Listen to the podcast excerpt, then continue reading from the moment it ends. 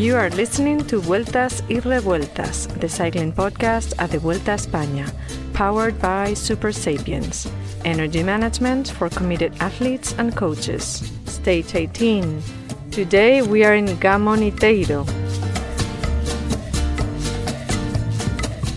Matteo, just one word, please, or your first thoughts when you see the final profile today of that final climb. What, what do you think of it? WTF. Bit too much. Well, it's gonna be a, a, tough day because it's not only the last climb profile, it's all the climb profile today. But it's a Grand Tour, so it's it's logic and rightly to have some stages like this. Some, not every day, but at the end, it, it's been like riders making races so hard in this Vuelta. We could take it even more easy, maybe. And how does it compare to Zoncolan, Angliru, uh, Mortirolo on paper? Even harder. I never done both Zoncolan and Mortirolo, and as long as I can avoid them, the better. Uh, on paper, it looks different than uh, than Angliru, because Angliru is super steep, but it's shorter. This is 14k long, and it doesn't give you a single bit of rest. Good luck. Good, thank you. Look, Luka Mezgec, what do you know about the climb to the finish today? I just know it's very steep and very long. So it's about 10% average with 15 Ks. So uh, it's going to be a long climb for Gruppetto. Can you enjoy climbs like that? I mean, it's uh, you know, it's, it's a beautiful place. The weather might not be great today, but even being in the gruppetto and, and surviving stage like this, can you can you enjoy them at all? No, no, I cannot say we can enjoy it, especially last climb because it's before we do 3,000 altitude meters and then we have 1,500 altitude meters left. So you definitely cannot enjoy it, and uh, it's probably going to rain.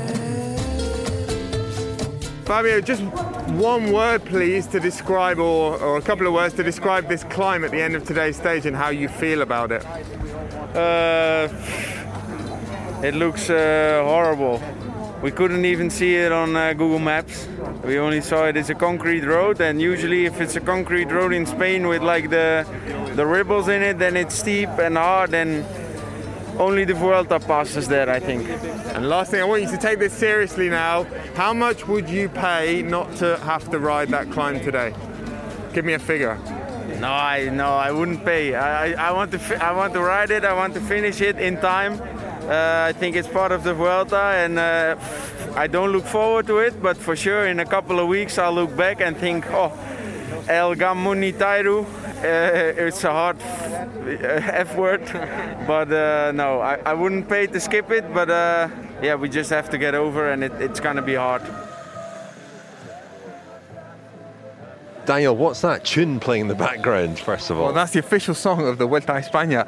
But, Rich, we heard there from Fabio Jakobsen refusing money, or hypothetical money, to avoid riding today's stage. It's one of your favourite questions, isn't it? It is one of my favourite questions. That was this morning. Um, we're standing at the finish line, 25 metres from the finish line, and we're watching various fragments of Gruppetto, the, the Gruppetto, or Gruppetti, um, come in. No sign of Jakobsen yet, and there is some sort of anxiety is is mounting about where Jakobsen is. Is he going to make it inside the time limit? He only just made it yesterday. Um, today, uh, arguably a tougher stage. We're standing right on the finish line here. It's a, in the mist. In the mist. It's a very surreal kind of scene, isn't it? Um, we drove up the climb today, first time up here for the Vuelta. It's uh, the the the Angliru's ugly sister or something. What did you make of it? The slightly more benign sister. We might hear more about this later because, well, I didn't feel that it was as hard as the Angliru or other extreme climbs that I've been up, um, either by bike or in the car before, Zoncolan and, and so forth. And we heard similar things from some of the riders that conquered this beast today. Here's another group emerging through the mist. Daniel, can you see Fabio Jakobsen in there? No, I'm seeing here I can spot. Tom Scully is the first person I can spot. Damien Howson, Cece Benedetti, um, Luka Mezgec, still no Jakobsen. We heard from Luka Mezgec just briefly at the start, didn't we? And Matteo Trentin talking about this uh, climb. What's interesting is a few uh, Deceuninck Quickstep riders have been through, so they haven't done what they did with Mark Cavendish at the Tour and put virtually the whole team around him, have they, today? And, uh, well, we saw... Um, Tom Pidcock pushing James Knox over the line. Actually, it was the other way around. James Knox pushing Tom Pidcock over the line and then taking turns at pushing each other up this. It gets steeper beyond the line, which is tricky. Rich, it feels like a bit of an, an omission not to have mentioned who won the stage at this point, or not to have gone to not Watford to find out from Lionel Birnie. We'll what go to not Watford in a moment, but we will go to not Watford in a moment. But it's uh, I was remembering that Miguel Angel Lopez Superman won at the Col de Los last year, didn't he? At the Tour de France, super super steep climb, and that was uh, in the, this was in the same uh, category, I suppose. And so he did what he sometimes does very well, and he took off, cape flying in the wind uh, on the steep sections of the climb, won the stage. Over to Lionel. After the Covadonga Ding Dong, it was a relatively subdued 18th stage to El Gamoniteiru. Yesterday's heroics meant Primoz Roglic didn't need to do too much other than mark those riders immediately behind him on GC, which he did until the final few hundred metres, when he Roglified his opponents and added a few more seconds to his advantage. And so the day was mostly about the battle for the stage victory, and at the end there was relief for Movistar. It was another battle royale to get into the early break, and eventually a group of 32 riders got away. 22 of the 23 teams in the race were represented. The only ones not to put a rider up the road were Bahrain Victorious. He did a lot of the riding on the front of the peloton to keep the gap manageable. Among the big names in the break were former Vuelta winner Fabio Aru, Rein Taaramäe, who led in the first week, Rafał Majka, who won a stage at the weekend, and Michael Storer of Team DSM, who was hunting for his third stage win of this Vuelta. Storer took off alone 108 kilometres from the finish and crossed the summit of three climbs in first place, taking the lead in the King of the Mountains competition from his teammate Romain Bardet. As the rest of the break got swallowed up one by one or two by two, Bardet launched a counter move on the penultimate climb to take three mountain points and to suggest that perhaps Storer taking the blue spotty jersey wasn't part of the team briefing plan this morning. On the final climb, Geoffrey Bouchard and David de la Cruz set off in pursuit of Storer. De la Cruz did catch and pass him, but then it was down to Superman. The Colombian Miguel Angel Lopez secured a much needed stage win for the number one Spanish team with a well timed attack around four kilometres from the finish line. Spain still waiting for their first stage win of this Vuelta, and it did look for a while like David de la Cruz would end the host nation's wait for victory. But when Superman unfurled his cape and took flight, he caught de la Cruz inside three kilometres to go and then went past him to take the stage. Superman has a big S on his chest, of course. The Superman from Movistar has a big M on his chest, and although they have two riders currently holding podium positions, they must be very relieved to actually get a stage win because they've gone through the whole of the Giro and the Tour and more than three quarters of this Vuelta without so much as a stage win, and they were on course to draw a blank in the Grand Tours for the first time since 1996 when they were sponsored by Banesto. So success for Lopez. And as the GC group came into the finish, the gap started to open up. And of course, it was Roglic who clipped away to take second place, gaining six seconds on Enric Mas and taking another six in time bonuses. Mas was third with Bernal just behind. And then came the Jack Haig group, 44 seconds after Roglic. And Adam Yates was another nine seconds behind them. Another bit of business is that there were two non-starters today. Carlos Verona of Movistar and Dylan Baarle of Ineos didn't take the start, and two non-finishers, Lastra and Rubio of the Spanish wildcard teams Caja Rural and Burgos BH, who featured in several breaks during the race. And there was one rider who didn't make it inside the time cut. That was Matt Holmes, the British rider with Lotto Soudal. Overall, Roglic now leads Mas by 2 minutes 30. Lopez has opened a gap on Haig in the race for the podium, and Guillaume Martin, second a couple of days ago, has slipped from 5th to 9th. Fabio Jakobsen made it home safely, so he just has to survive Saturday's difficult stage, and the green jersey will be his. But there is now a fascinating internal battle at Team DSM for the King of the Mountains jersey. Storer leads Bardet by just five points, and there's three climbs in the first half of tomorrow's stage, so there could be quite a fight to get into the break. Then there's a lot more points on offer on Saturday, so the blue spotty jersey is still very much up for grabs. You are listening to Vueltas y Revueltas, the cycling podcast at the Vuelta España, powered by Supersapiens, energy management for committed athletes and coaches. Still guessing on fueling? Not sure what or when to eat and drink on rides that matter? Never again. Optimize your fueling strategy with real time glucose data, actionable insights, and personalized analytics. We're here to help you achieve your performance goals. Go to supersapiens.com for more on how to track your energy levels and fuel for success. Thank you very much to Supersapiens, our title sponsors. We've been running a competition to offer a listener three months access to the Supersapiens app and a three month supply of the Abbott LibreSense sensors, which basically give the app a continuous glucose reading. We ran this competition during the Giro as well, and one of the winners, Fiona Bell, has taken delivery of her prize and has been using the Supersapiens system. Let's find out how she has been using it to help her riding. So I found the, the Supersapiens device really very easy to use. Initially, you know, you read through the instructions and they don't always make a lot of sense, but then there are these great videos that you can watch that will just explain it, and instantly it's really obvious. And you think it's going to be quite painful when you put it on, but honestly, it isn't at all. And it stays stuck. You know, you can go swimming, you can do all sorts of things in it, and it doesn't shift within an hour it ties into your phone. So, I mean, it is absolutely fascinating looking at the data. I mean, it depends how much of a data junkie you are, but it's really interesting to see how the levels go up and down, not only for what you eat, but for um, the things that you do during the day. So, hydration was really important, um, temperature had an impact. And also, if you had a difficult meeting, if I had a difficult meeting, I, I would notice that my levels would go up um, just presumably to do with the stress of the expectation of the meeting. Obviously, you have stresses when you're out on a bike, when you're out running, and they must they must have an impact. So just just being able to learn the sort of things that would have an impact was, was fascinating. I mean, I've I've got loads more to learn, but that that was a really good start and really helpful. Here's another group, Daniel. Um, it's don't see Jakobsen there at all. Uh, Sergio Henao is there. I don't expect to see him in a group like that. Arashiro, he's, he's on a big day. Nervously up for the stopwatch. The, I think the, the riders who are coming in now are getting very anxious indeed. Arashiro was cl- was uh, working a lot today, wasn't he? Because Bahrain Victorious were the only team that missed the big break that went early in the day, and that can't have helped him later on on this savage climb and the savage rest of the stage. Indeed, here, here comes Alberto Dainese. It's really uh, well, it's a it's a gathering of the sprinters at the back of the race, as we always see on these hard mountain days. Well, Daniel, um, you mentioned Bahrain Victorious missed the uh, break today. While we're waiting for Fabio Jakobsen, should we hear from a Bahrain Victorious rider, Gino Mäder, who's eighth overall?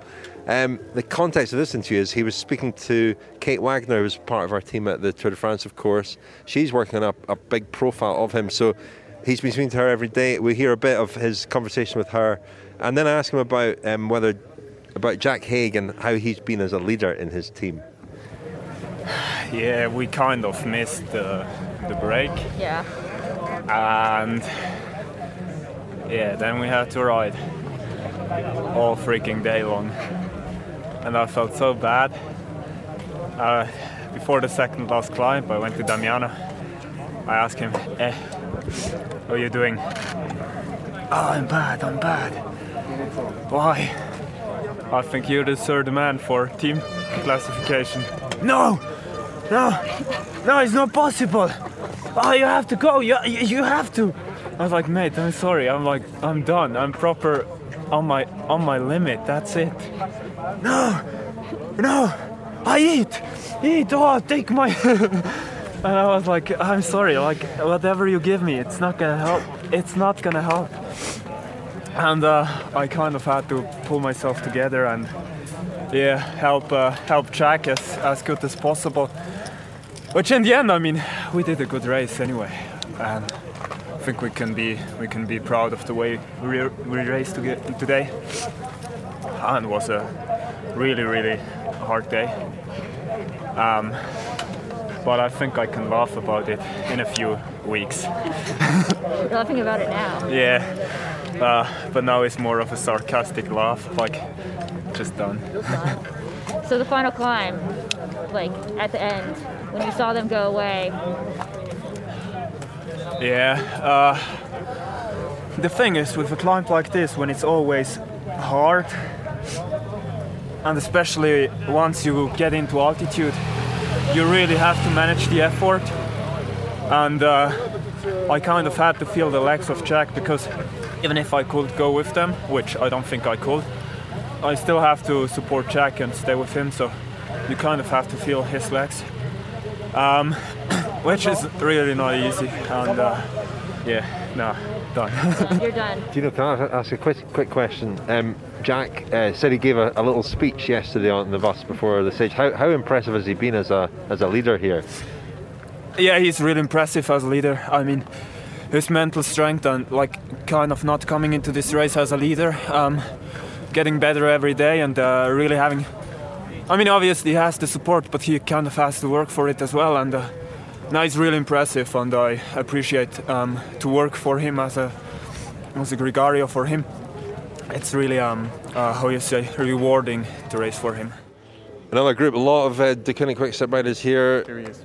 Daniel, Here is Jakobsen, in fact, through the Deceuninck Quickstep riders and one Bora Hansgrohe rider, Martin Laas, uh, the Estonian. Jakobsen being pushed over the line. I think he's made it, Rich, don't you? yeah, I should say he's not being pushed over the line, Daniel. He's been put after the line. He's being pushed because uh, he also was looking nervously for a clock, but there doesn't seem to be one. So we're, we're in the dark, but we'll find out in a moment or two. Oh, I can see some commissaires uh, uh, in a little booth looking down over the finish line, and they were one of them got, gave a sort of mock sigh of relief on Jakobsen's behalf there. So I think, I'm pretty sure he's made it. And had he not made it, Daniel, who would have been in the green jersey? Primoz Roglic. Correct, Amundo. Well, Daniel, we're back down the mountain now in a fairly uh, rowdy bar on the street, so there'll be a bit of a bit of background noise. Um, We're in the Bar Nuevo. Bar Nuevo, and You it's know- not any not any warmer, is it? It's still pretty chilly, still pretty misty down here. Chilly, chilly, misty. Is that the typical- Rogmobile? Typical Asturian weather. I think, can I issue a correction from Corrections Corner? We did a video. We're back to vlogging after the stage today, and I think I said we were in the Picos de Europa still, and that's a bit contentious because I think we're in a small little sierra, which if you go north of Oviedo, basically on your left hand side is the Picos de Europa, and we're kind of on the right hand side, and it's the Sierra de, de Aramo, I think. I did wince as you said that, Daniel. A little postscript to our um, earlier parts up the mountain.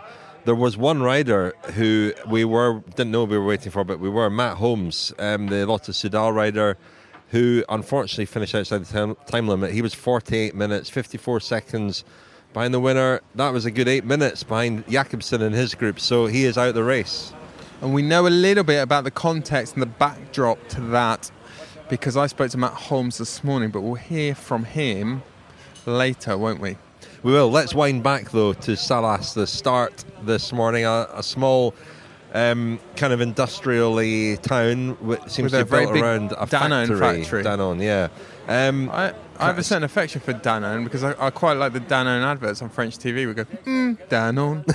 I think it's not just French TV; they're everywhere. They're Are they? I don't know. They Yeah. always remind me of the SNCF announcements that in the in French railway stations. There's a similar kind of jingle. Yes, it's very similar, isn't Yeah. it? Yeah, God, maybe they copied it from there. Anyway, back to the start, Daniel. You did speak to Matt Holmes, and uh, you also had a bit of your daily rog. But the question was, how would uh, the riders who'd been on the attack yesterday, Egan Bernal and Primoz Roglic, recover for today? Because yesterday was a big day. Today was being billed as an even bigger day. Yeah, this question, the question that I asked Rog was mainly prompted by you droning on every morning about what your sleep score is and what your recovery quotient is or whatever it is. Um, but this has become a, a bigger Note and to the bigger. listeners, I I haven't actually ever mentioned this once. You've mentioned it this morning. Yeah, this morning was the first time. So and I'm yesterday droned on every and morning. the previous day. Anyway, this is something that is becoming well, part of riders' kind of biofeedback preparation. Um, Not just riders, Daniel. Well, self knowledge, yeah, also choppers, weekend choppers. um, But it, it occurs to me that Primoz Roglic probably does have a recovery sleep monitor, and he probably did, you know, look quite curiously at his readout this morning. Anyway, without further ado. Primoz, we all have devices and things now that tell us how we recovered, how we slept. Do you look at them? Do you believe them? And um, how did you sleep and how do you think you've recovered? I don't have it, huh? so uh, yeah, uh, yeah, I was fine, huh? You know what I mean? It's, uh, it's, it's all good. Uh, so uh, yeah, we see how good compared to the others today, huh? do you believe him, Rich? Uh, yeah, I do. I think. But he, he I'm not doesn't sure. have um, one. Perhaps there are people around Roglic who pay more attention to that than Roglic himself. I spoke to someone from a team the other day who said that at times the coaches on this particular team are getting a little bit frustrated with their riders getting psyched out and spooked Too by much. by their poor recovery scores. Oh yeah, well that it's because it's, a huge morale boost if it's if it's high, but it's conversely uh, it can uh, it can uh, drain the spirit if it's low. Uh, you, you do become quite uh, fixated on it, and and and that I guess if you're a rider at the tour, um, especially if you've crashed or if you're a bit ill. You'll be looking at that for clues as to whether your body is recovering or not, and it could it could psych you out. Yeah. Rich, I bet the Jumbo Visma direct sportifs were very anxious to know how Primoz Roglic had recovered this morning after his exploits yesterday. And, well, I spoke to one of them this morning, Addy Engels, about that attack, which was still the talk of the Vuelta this morning. And I said yesterday it was Primoz Roglic's masterpiece as a Grand Tour stage race. We also said yesterday that I was watching through the cracks in my fingers. I thought it was a bad move at the time. What did Ag- Addy Engels think yesterday as that drama was unfolding? Well, Addy, when Primoz went away yesterday with Egan, did you have your head in your hands? Were you wondering what on earth he was he was thinking? No, not no no no not like that. I mean, at that moment, I think it was it was really good move. The the climb was hard. Everybody had to push, and uh, of course also the descent we knew was very demanding. So it was yeah, it was anyway good to to be up there, to be in front, and uh, of course you start to think. Uh, it's really far to go. Uh, was there was still some support behind, for uh, especially Bahrain. We had some guys uh, still up there, but yeah, at that moment we had the thought, okay, we, we're gonna see how the descent is going, and, and after the descent, when we really, when you really start to need pulling, uh, then to see how the situation is and, and to decide whether it's wise to continue or not. Ineos had tried to put Van Baarle in the move early. How important was it that he wasn't up the road when that move was made?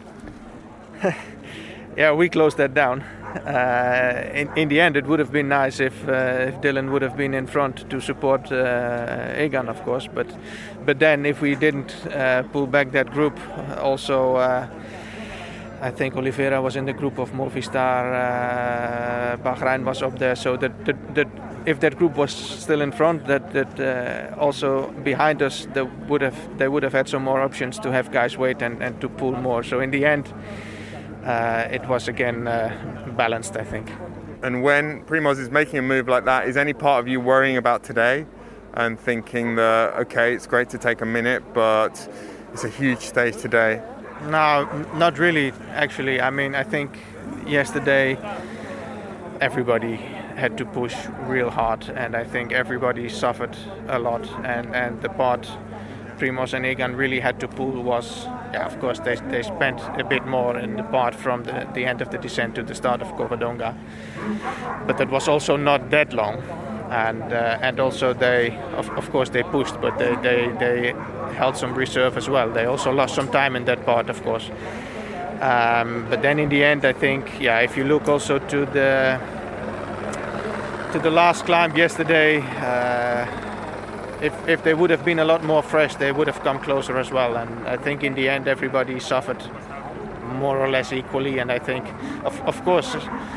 It will have effect on today, but I think the effect will be for everyone. So that was Addy Engels at, at the start today. Um, it was a stage where a big breakaway went clear. Every team represented, apart from Bahrain Victorious. We heard a quite entertaining interview a bit earlier from Gino Mader um, because I, when I heard that Bahrain Victorious weren't in it, uh, I assumed that that was a deliberate ploy in a way that they had something else planned but clearly not, according to Gino Mader's um, account of, of what went on.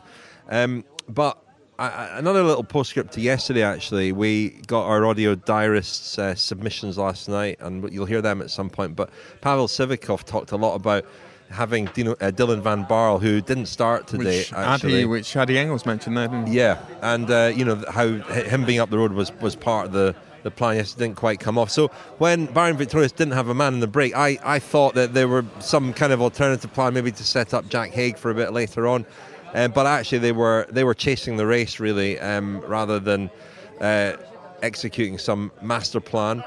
And um, it was a stage where we thought after yesterday in particular, the break might stand a good chance of going clear. And when Michael Storer two minutes, we thought he was on for stage win number three. That didn't happen, and it did end up as a GC day, didn't it? And the, the, the strongest riders in the race did end up fighting out on the on the steep slopes.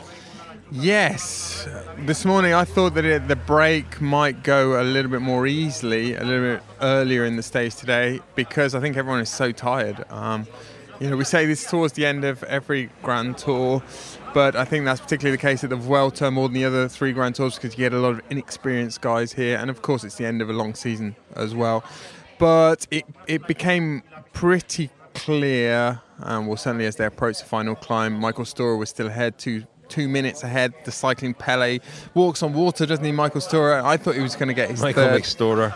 I thought he was going to get his third stage win at some point in this Vuelta, but as the, the peloton was closing in, led by Bahrain Victorious and also David de la Cruz um, took it upon himself to hunt down Michael Storer. Then it became clear it was going to be all about the GC men, and well, Movistar needed to gain time. Um, Superman Lopez needed to gain time because he had Jack Haig breathing down his neck with the time trial, which we're, we're not sure whether that's going to be the only day after today when time will be won and lost, but. Um, that's certainly a possibility, and he didn't have enough of a cushion, did he, over Jack Haig? In fact, the time gap was 35 seconds between Superman and Jack Haig, and we expect Jack Haig to to beat Superman by more than more than 35 seconds, don't we? Over 33.8 kilometers um, Mm. on Sunday. So they needed to gain time. They needed to do something. Yeah, and I guess this was really the the last chance, or the last stage that really, really suited uh, those guys, Lopez and Mas. And um, Lopez went away. He jumped up to D- David de la Cruz, who I heard this morning may may be going to EF, not to Movistar after all. That's uh, the latest rumor. But um, strong ride from de la Cruz today, and uh, Superman bridged up to him, attacked him quite hard, held on to win the stage, uh, and has has done himself uh, a, a bit of a favour there in terms of trying to finish on the podium. And Movistar will be pretty happy, won't they? They are, as you pointed out, though, Daniel. They lost Carlos Verona today as well, so they are down to the bare bones of the team. I think it's only I think it's only Mas and Lopez left, isn't it? Yeah, but Pretty again, much. like I said, the other Aviti is, is still there. Yeah, no, Rojas is still there, but as I said the other day, Rich, in a way, it's sort of simplified their task, and losing Verona simplified it even further. They've, it's taken away all of their options. All they can do, all they've been able to do, is really follow the best climbers, the best team. It's also, you know, sometimes it can be a, a disadvantage to have a very strong team because then it becomes a game of poker with other teams. They don't want to work for you or do anything that might benefit you. And that's not been the case. Teams have been fairly willing to take things on. I mean, it, it was maybe obvious that Bahrain Victorious had to do it today because they'd missed the break, but um, no one's really been looking at Movistar to, to, to take the race on. Though Saturday could be a difficult day on, on, for a, a team that's down to, to bare bones because it's not a, a day like today where the strongest will emerge at the front. It's a it's an up and down. It's a tough stage that could slip out of a team's control quite easily, potentially. Yeah, definitely. Multiple climbs, hard descents, potentially bad weather, and Bahrain with a lot of firepower, a lot of power in numbers, um, different cars that they can play. I mean, notably, Gino Mäder still in the, in the top 10 overall, so he's someone who, if he goes down the road, becomes dangerous. Uh, yeah, indeed, indeed. Uh, you spoke to his team captain, a, a rider who he says has been a very good leader. Um, who, whatever happens, I think will come out of this Vuelta with his reputation enhanced. Jack Haig. Well, he, Jack Haig, in turn, says that Gino Mader has been an outstanding domestique. But Haig, I mean, on the face of it, he's the he was the loser today because he did concede very significant ground to Superman Lopez. In fact, I mentioned the GC at the start of the day. Well, by the end of the day, um, Jack Haig was over a minute and a half, well over a minute and a half adrift of Superman, all of which he conceded in the last, well, after Superman attacked, all in the last three or four kilometres of that final climb. But Haig was relatively philosophical at the finish when we spoke to him. The guys rode super well today, and uh, Gino, I can't say enough good things about. He was super good today, and uh, yeah, this climb's not really my forte. I think if you look at most of the guys in front of me, they're probably five or ten kilos lighter than me, and uh, these super steep climbs suit them much more. Same as the other day, I just know my tempo that I can ride at, and uh, just I knew if I ride at that, then I would limit my losses. It's definitely hard now, and um, yeah, these two days definitely aren't straightforward coming up, especially stage 20. So I think we can still see a lot happen. At the end, I gave my best, and you can't be disappointed. Like I couldn't have done anything else, so that's it. If your strength was a phone battery, what percentage would it be on now? Is it is the tiredness really kicking in? Um, it's not too bad to be honest, but uh, I think definitely we'll feel it tomorrow morning. These two days have been incredibly hard, so we'll wait and see. We'll wait and see. I hope everyone else is pretty tired as well. You can't be unhappy when you do your best, and I have nothing else, so I'm just happy that the team did an amazing job. I did the best I could, and yeah, I can't be unhappy with it. Well, that was Jack Haig, um, and you also spoke to Primoz Roglic at the summit, Daniel. Yeah, Primoz Roglic, who well looked in full control today, didn't he? At one stage, it almost looked as though, even looked as though Superman could be Roglified. I had serious fears for him, as Egan Bernal, who was also on a really good day, and you know, as you said the other day, Rich. Um, and I think I mentioned this on the podcast before. In Italian cycling, there's this kind of obsession with how riders look in their face. You know, he's got a nice face today. He's got a good face today. Looks fresh faced. And I've noticed that with Bernal the last couple of days. I mean, even after the finish today, he looked very fresh. Anyway, he was attacking. It helps that they're not wearing the sunglasses. On, on a climb like today, it was very interesting. There was a, a moment, Sepp Kuss was on the front, and none, none of them were wearing the sunglasses. Superman had his sunglasses on all the way up, but the others didn't. And you can see so much more in their faces mm. when they're not wearing the sunglasses.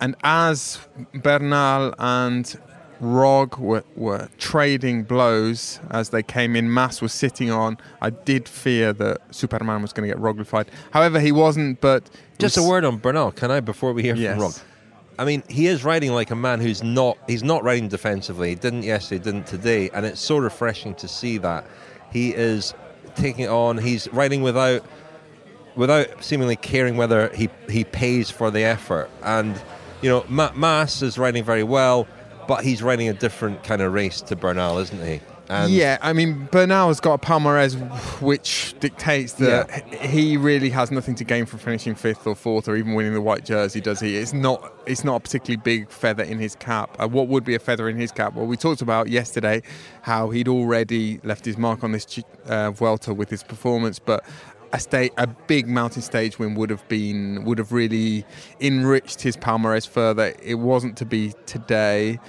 And as I said, Mas, Mas was able to sit on, but Roglic and Bernal kept attacking each other.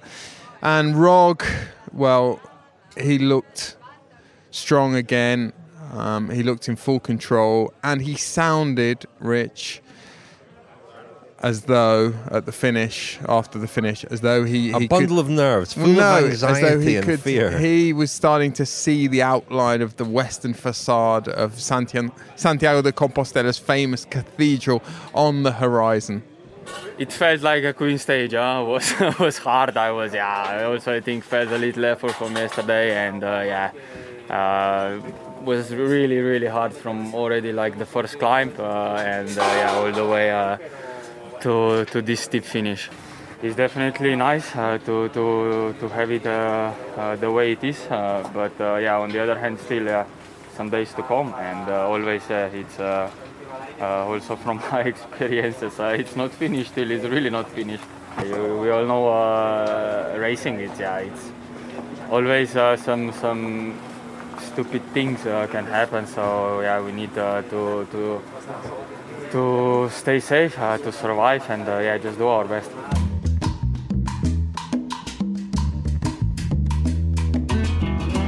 Science in Sport is supporting the cycling podcast at the Vuelta a España.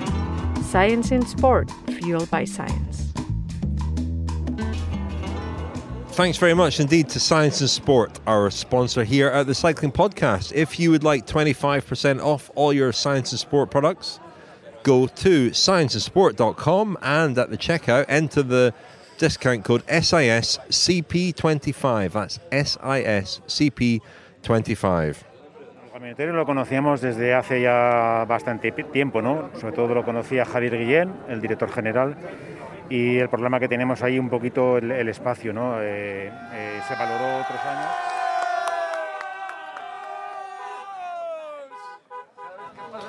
Well, Daniel, that was the noise uh, from the car as we drove up the climb today. Uh, before that, who was that we heard from? It was Rich Fernando Escartin, our old mate. Remember him? I do. I remember meeting a banana in Galicia a couple of years ago.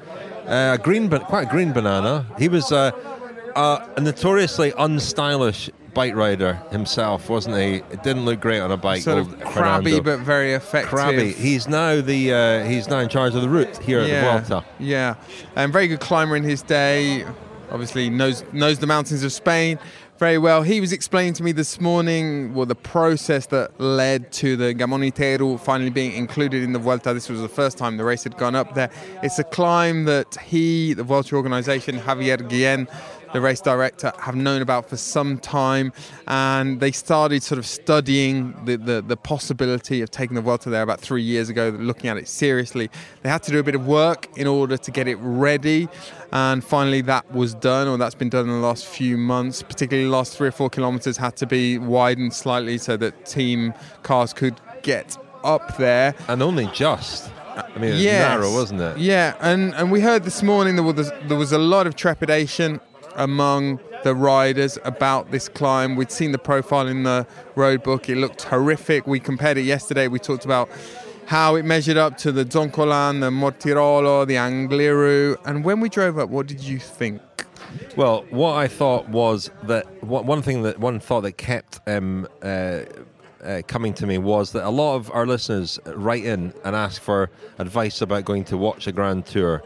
And one piece of advice I would offer to all of them is don't try and ride up the climbs, the major climbs, on the day that the race goes there because it doesn't look like a fun experience at all. There are so many Do it vehicles. early. You can do it early. Yeah, there are so many vehicles that go ahead of the race that it, it's just unpleasant and it's dangerous and it's not nice. And you can see a lot of riders trying to go for their Strava times, etc., and it doesn't work. So if you're going to go and watch a Grand Tour, go and ride the climbs on other days. Don't ride the climb on the day that the race goes there.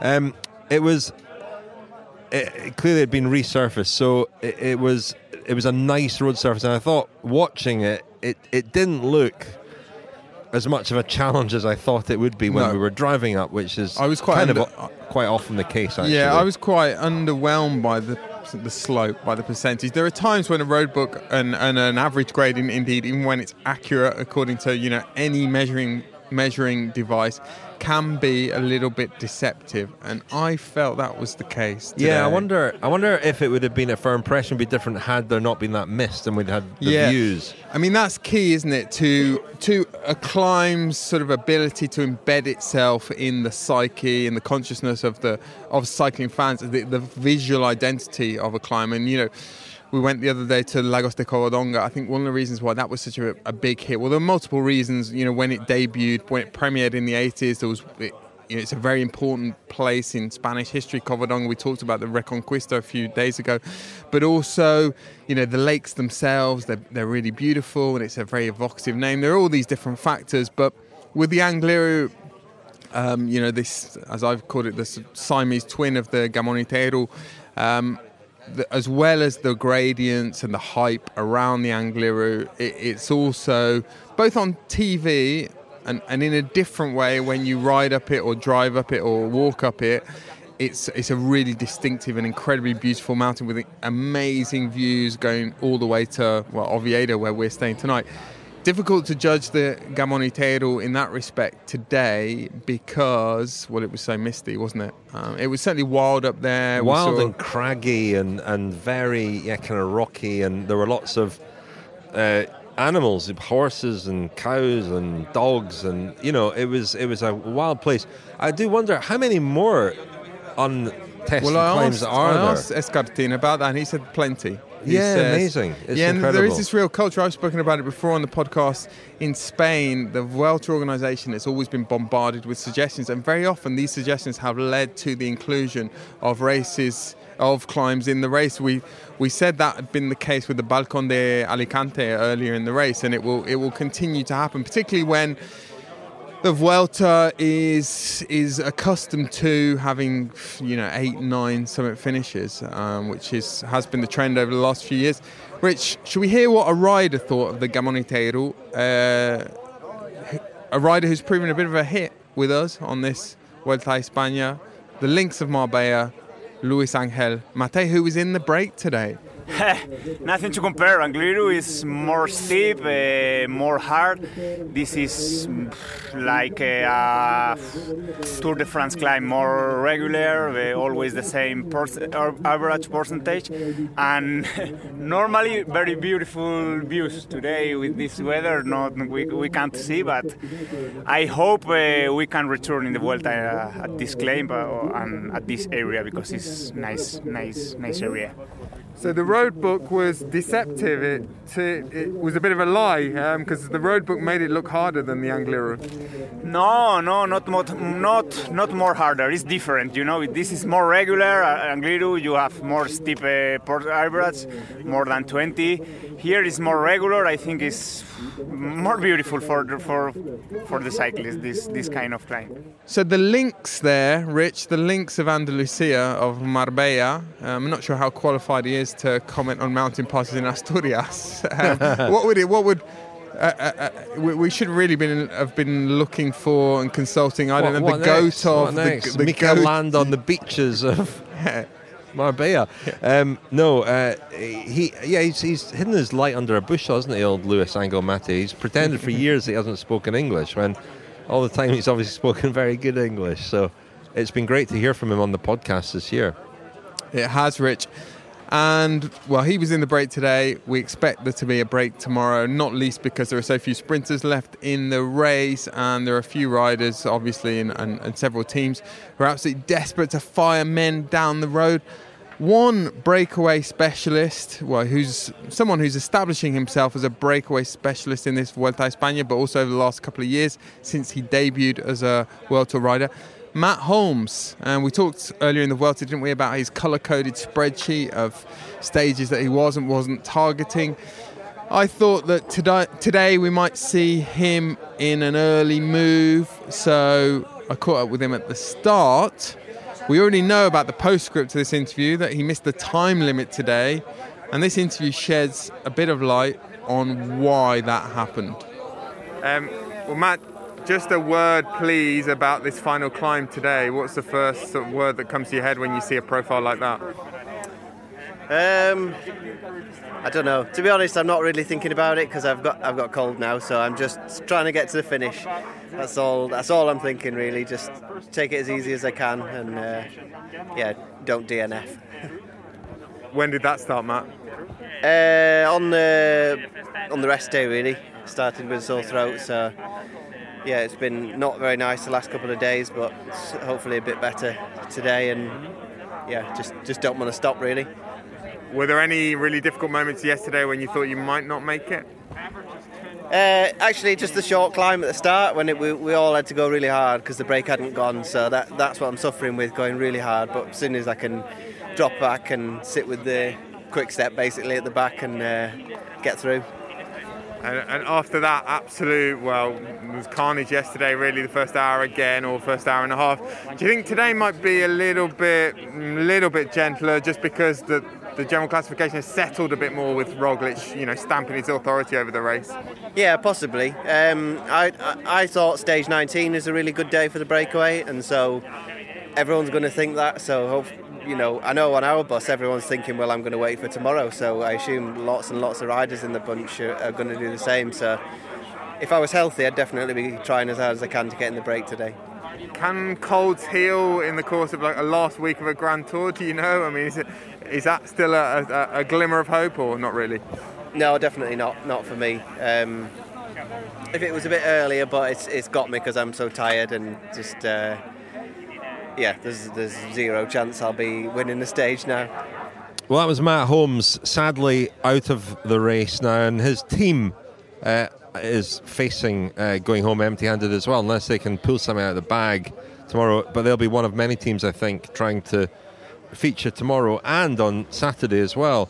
Um, just before we move on to our meal from last night, the final batch of the final Grand Tour of the year of the cycling podcast of Vuelta, mugs, cappuccino sets, and gelato bowls are almost ready, and they will go on sale on Saturday at 10 a.m. US East Coast time. These are the beautiful uh, ceramic objects made by Stacey Snyder. Proceeds to benefit Phoenix Bikes.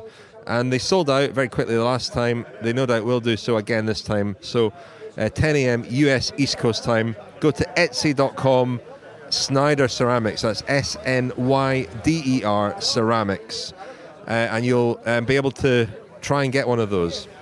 Rich, while we're in a promotional mood, um, tomorrow we've got a Kilometre Zero coming out on the Bora Hansgrohe's Plan B Brothers. Um, I don't. I don't think that'll be the title. I think I could come up with something better than that.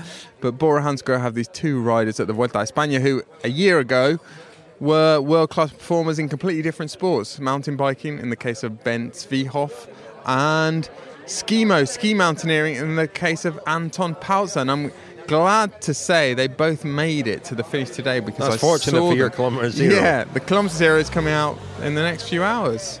Brilliant. Looking forward to listening to that. Um, we we had uh, dinner in Happy Street in Oviedo last night, as it's known, and it was uh, lively, Not the- Not the first time we've, we've visited Oviedo on the Vuelta. We talked about the Woody Allen statue, the Samuel Sanchez statue, um, which we Yeah, the few see. candidates. We A were few looking for the candidates that. statues. Um, but we talked. We've talked. I think we talked last night about the gastronomic delights, specialities of Oviedo. One being fabada, which we've had a, twice now in the last few hours because we had it once last night. It's this bean stew, Mm, lovely. very similar to cassoulet. Bean stew, we had it in the press room. We had it last night as well. And the other one is cachopo, which I said earlier in the Vuelta, maybe actually in our wine podcast, that it seems to be a bit of a, a badge of honor for restaurants in Asturias, how big they can make their cachopo. Well, last This- night's was yeah, this big- absolutely humongous. This big slab of veal tra- wrapped in ham, cheese, and breadcrumbs, and then fried. And it's kind of like, do you know what it reminds me of? Do you used to read um, Dennis the Menace? Yeah. Uh, Did, did- was it Dennis the Menace's dad who used to hit him with the slipper? Oh goodness. Oh, but it Um, reminds me of one of those old slippers. There's a particular type of slipper that I think Dennis the Menace used to get whacked right. with. Yeah. Um, but then- you're not getting mixed up Desperate Dan and his, Maybe. What did he no, eat? Cow pie. pie. The Cow, pie, didn't he? No, no. I can imagine. I can imagine slapping a disobedient. I'm gonna get. I'll get in trouble for this one. slapping a slightly disobedient child with his the cachopo we had some last damage. night. Yeah, I mean, it, it's a huge, huge thing. We couldn't actually finish it. The waiter was not impressed. There were four was of he? us. He wasn't happy, was he? No. He was. In between serving me some cider from You had a way go up at serving high, yourself, didn't you? I had a go at serving myself. Spilled a lot of it on the street, which is probably a good thing. Um, but yeah, it was. It was. It was. Uh, I think we'll go somewhere a bit nicer for dinner tonight. Maybe. Mexican I mean, tonight. t- yeah, last night was uh, sort of the the main the main uh, the main party street. It felt like in Oviedo. We have been there a few times before. Um, what can we expect from tomorrow's stage, Daniel?